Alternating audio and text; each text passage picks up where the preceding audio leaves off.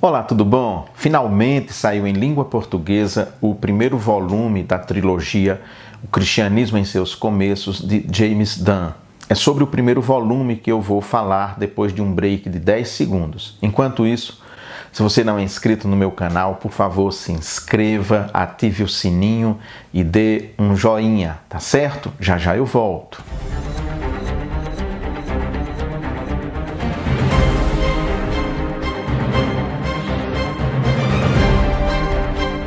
Então, como eu falei, saiu o primeiro volume da trilogia O Cristianismo em seus Começos, de James Dunn. Os três volumes, o primeiro então, Jesus Recordado, que saiu agora, há pouco tempo aqui no Brasil. Depois o segundo volume, começando em Jerusalém, que vai tratar do ano 31 até o ano 70, e o terceiro volume, Nem Judeu nem Grego, uma unidade questionada, que vai tratar do cristianismo do, do ano 71 até 190. É muito importante. Talvez esses três livros é, constituem-se hoje como a obra mais completa para tratar do cristianismo nesse período. É claro, nós temos outros autores com os quais James Dunn dialoga, que também estudaram muito o cristianismo nos seus começos. Eu citaria aqui Rudolf Bultmann, com sua teologia do Novo Testamento, Joaquim Jeremias, que trabalha muito a questão do querigma, dos ditos de Jesus. Ele também estuda é um especialista no cristianismo lá no seu começo. Portanto, um bom professor de teologia, um bom pregador, precisa conhecer essas obras. Outro autor que tem dedicado mais de 30 anos de estudo do cristianismo nesse período é N.T. Wright, que ele também dialoga. Um outro que ele dialoga é Ed Perry Sanders, que também estudou muito esse período da formação do cristianismo, mas ele dialoga ainda com Albert Schweitzer, que toda essa teologia liberal, principalmente, começa com Albert Schweitzer, principalmente um estudioso alemão, médico, teólogo, missionário, uma figura muito importante. É fundamental que a gente conheça todos esses estudos, porque todos eles, ainda que sejamos críticos ao pensamento desses autores, como o é James Dunn, é importante que a gente conheça, porque todos eles sempre trazem alguma contribuição relevante para a gente conhecer mais da pessoa de Jesus, conhecer mais do querigma, ou seja, da mensagem de Jesus e principalmente da formação do cristianismo até se chegar ao que nós conhecemos hoje, por exemplo, como foi o processo durante o período do ministério de Jesus Cristo, que culmina com sua morte e ressurreição, depois de tudo isso, como que os seus seguidores voltaram a rever todos os todos os ditos de Jesus, todos os milagres à luz da ressurreição. Então, isso é muito importante para a gente entender e saber viver o cristianismo hoje, com todos os grandes desafios do mundo moderno. A trilogia completa, para vocês terem ideia, vai ficar em torno de 3.600 páginas, a tradução aqui no Brasil, né, edição em língua portuguesa. Então é uma obra muito extensa. O Jesus Recordado, eu já estava mais da metade lendo numa edição Kindle em espanhol. Ah, quando chegou essa, então eu suspendi a leitura em espanhol e vim ler todo o texto em português, que tem uma tradução primorosa de Eliel Vieira, um trabalho de diagramação perfeito, é uma parceria da Biblioteca Teológica com a editora Paulus. A editora Paulus é uma editora católica e a Biblioteca Teológica Protestante e não está ligada a nenhum um grupo específico, né? a nenhuma igreja, para ser mais exato. Essa então é uma obra fundamental, importantíssima, e qualquer pessoa que realmente quiser conhecer o cristianismo precisa passar por esse autor e pelos demais que eu citei aqui. N.T. Wright, Bultmann, Joaquim Jeremias, Pannenberg, com quem também ele dialoga. Então, a fé e o Jesus histórico, ele retrata essa questão do Jesus histórico. A tese central de James Dunn desse, nesse livro é a seguinte: ele vai buscar o Jesus recordado. Por quê? Porque os textos que nós temos, os evangelhos, por exemplo, quando foram escritos, já haviam decorridos mais de 30 anos da morte do nosso Senhor, ou cerca de 30 anos, muito tempo. Então, como esses eventos foram preservados? Como esses eventos foram guardados de maneira fidedigna? A tese de, de, James Dunn é que todos esses eventos foram guardados na memória das pessoas. Foram e foram sendo recordados nas comunidades cristãs. Tanto que cada evangelho, exceção de João, mas principalmente os evangelhos sinóticos, estão muito ligados a determinadas comunidades cristãs. Isso a gente percebe na própria opção que o autor do evangelho teve em fazer a redação do seu texto, pela linguagem usada, a temática usada. Todos falam do mesmo Jesus, mas cada um numa perspectiva bem própria e que está ligada às comunidades que iam ter acesso àqueles manuscritos inicialmente. Então, esse toda essa memória foi guardada de tudo que o Senhor disse e fez, e é muito interessante porque se para Bultmann, principalmente, tudo vai ganhar significado depois da, do evento da ressurreição, para James Dunn, não. Jesus já impactou a vida das pessoas mesmo antes do evento da ressurreição, da morte e ressurreição. Ele impactava a vida das pessoas.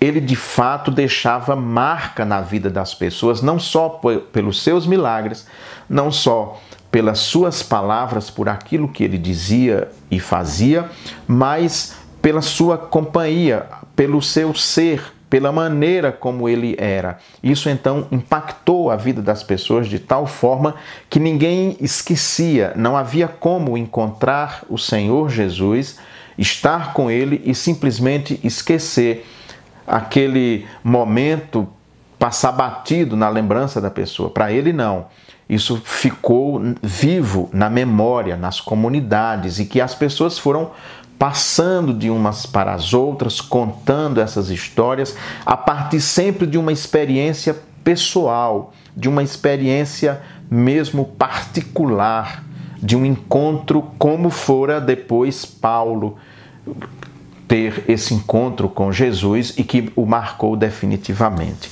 Então, ele eu vou passar aqui dando uma passada rápida no índice, né?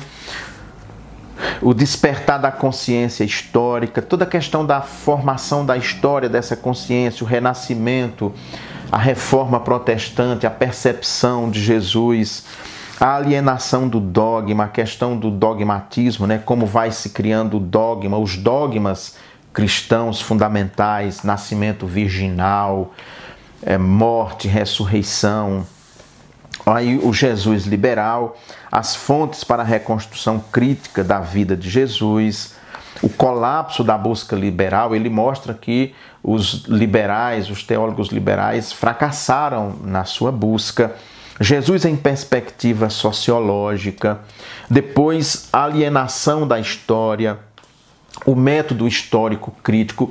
Nós, reformados, não usamos o método histórico crítico, nós usamos o, médico, o, o método histórico gramatical, que é um pouco diferente. O histórico crítico vai usar, os teólogos católicos usam e muitas correntes do protestantismo também. A busca por um espaço invulnerável para a fé. Rudolf Bultmann, que eu falei aqui, aí ele vai revisitar toda a teologia de Bultmann, fazer uma crítica muito coerente, muito séria, muito responsável a respeito de Bultmann. A segunda busca, uma terceira busca, o pós-modernismo, história, hermenêutica e fé.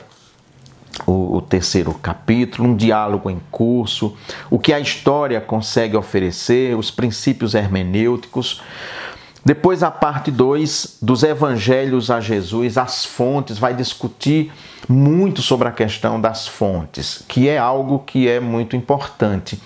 Quais foram as fontes que os evangelistas se serviram para redigirem o seu texto?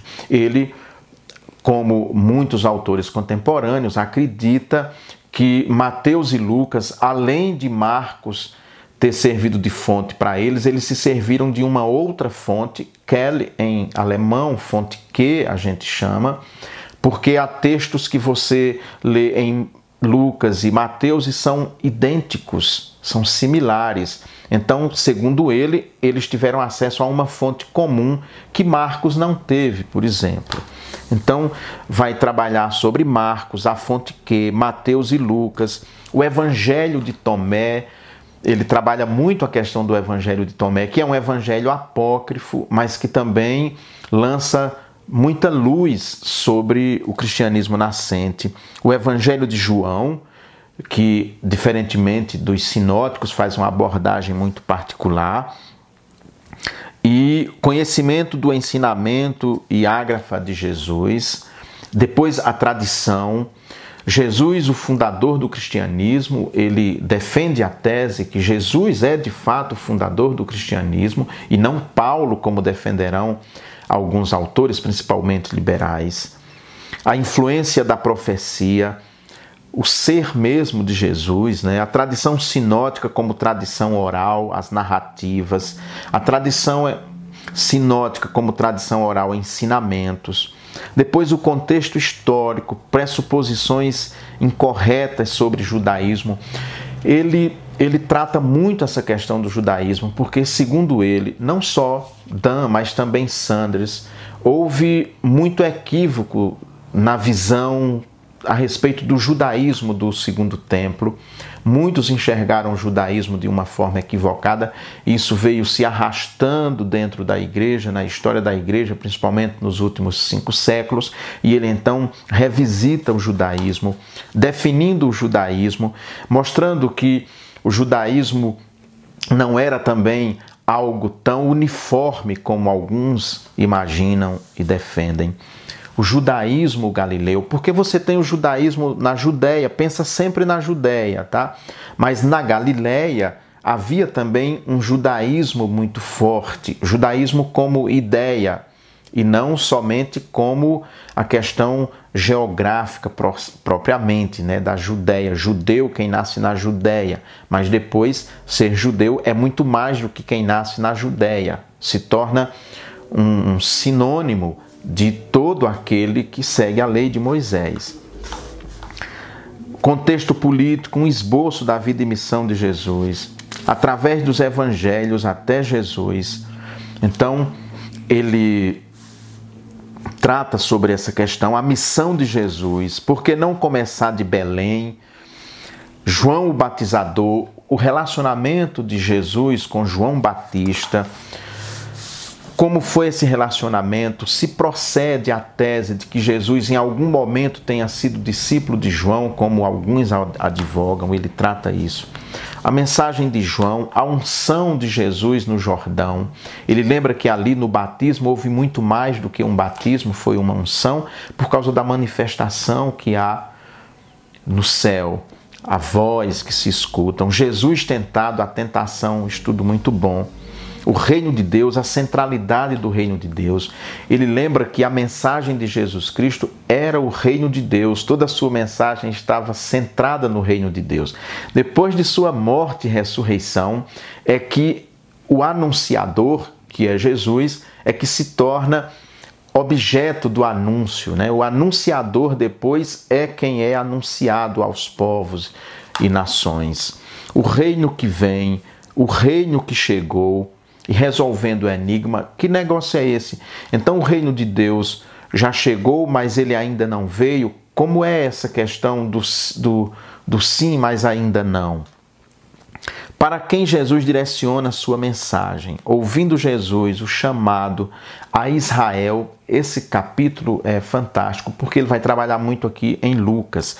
Olha só, preste atenção.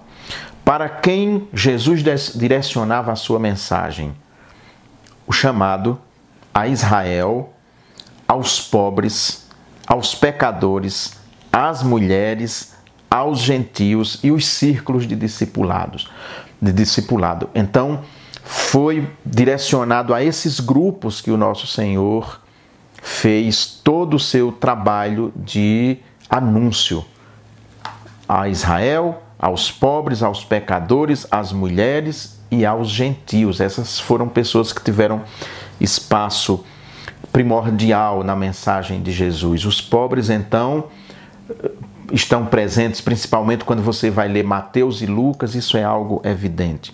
O caráter do discipulado, súditos do rei, filhos do pai, discípulos de Jesus e assim vai. A questão da autocompreensão de Jesus. Prestem atenção.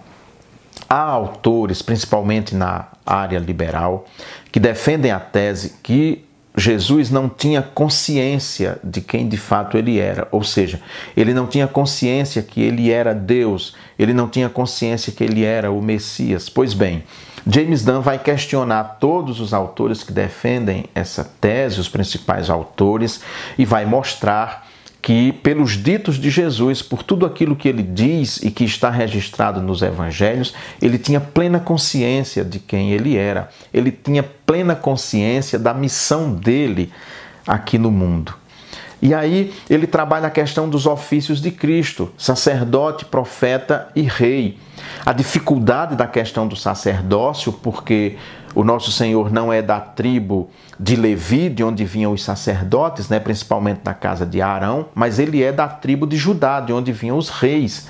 E aí ele vai citar então o autor de Hebreus, que mostra que o sacerdócio de Jesus Cristo não está ligado a Levi, a um sacerdócio humano, mas a Melquisedeque, aquela figura enigmática que aparece lá no livro de Gênesis e que Abraão conhece e que inclusive devolve o dízimo a Melquisedeque e é por ele abençoado. Essa é uma parte importantíssima nesse livro, Os Ofícios de Cristo. Depois, como Jesus via seu próprio papel, como era que ele se via. O Filho de Deus, o Filho do Homem, ele sempre se declara como Filho do Homem, e aí ele vai lembrar principalmente de Daniel 7. E chama-nos a atenção para que é sempre o próprio Senhor Jesus que se refere a si mesmo como Filho do Homem. Há duas citações apenas de terceiros tratando-o dessa maneira. Filho do homem, os problemas, as evidências e uma hipótese. Crucifixos sob Pôncio Pilatos, a questão da crucificação sob Pôncio Pilatos, por que Jesus foi executado, por que Jesus foi a Jerusalém, se ele sabia que ia ser executado, por que é que ele foi. Jesus antevia sua morte, ele, ele tinha consciência que ia ser morto que ia ser daquela maneira. Jesus deu significado à sua morte prevista. Jesus esperava por vingança após a sua morte. Ele imaginava que ia haver uma, uma vingança, por exemplo, um, uma justiça. James Dunn mergulha nesses assuntos todos e, como eu disse, dialogando com os principais estudiosos do cristianismo desse período. E aí, et resurrexit, por que não parar aqui? Ele é muito interessante porque ele diz o seguinte: bom, num trabalho de história, até faz sentido você trabalhar até a morte de Jesus na cruz, porque é um fato histórico aceito, possível, digamos assim. Ele diz: mas por que é que eu vou seguir com esse livro de, se eu faço se eu estou fazendo história, se é uma tese de história, por que é que eu vou seguir com esse livro, tendo como pressuposto que ele ressuscitou dentre os mortos, se os historiadores negam esse acontecimento histórico, né? Então, por que não parar aqui?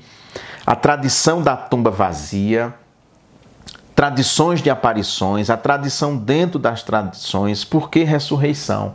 Então, é uma parte, principalmente que ele vai dialogar com Pannenberg. Pannenberg talvez seja um dos autores que trabalha essa questão de, da ressurreição de nosso Senhor de uma forma muito aprofundada ou mais aprofundada dentro da área sistemática, mas ele também dialoga com N.T. Wright e o seu famoso livro, que eu já falei sobre ele aqui no meu canal, a ressurreição do Filho de Deus, que é, segundo eh, estudiosos do assunto, o livro mais importante que nós temos tratando exclusivamente da ressurreição do nosso Senhor. Então, ele também vai dialogar com esse com N.T. Wright e o seu livro A Ressurreição do Filho de Deus.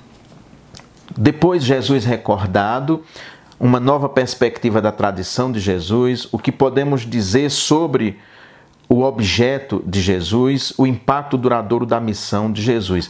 Esse último capítulo, na verdade, ele faz um resumo de todo o livro, ele faz um resumo, ele revisita todo o livro dele, todos os temas mais importantes, os temas centrais do livro, ele revisa, faz um resumo e que ajuda muito, porque é uma obra de quase 1.200 páginas e de fato a gente precisa ficar muito atento porque muito do que a gente lê acaba escapando por causa da densidade do conteúdo, tá bom?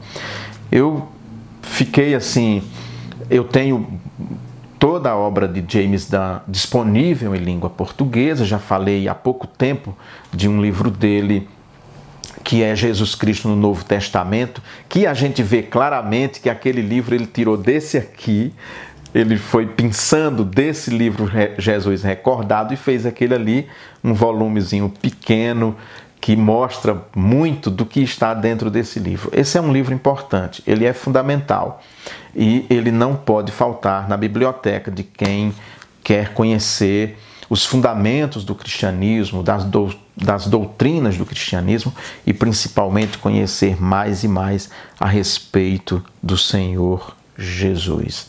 Tá bom? Eu tentei ser o máximo resumido que eu pudesse ser para falar desse livro. Eu fico por aqui. Se você ficou até agora e ainda não é inscrito no meu canal, por favor, se inscreva, dê um joinha, ative o sininho, porque a gente sempre tem conteúdos novos.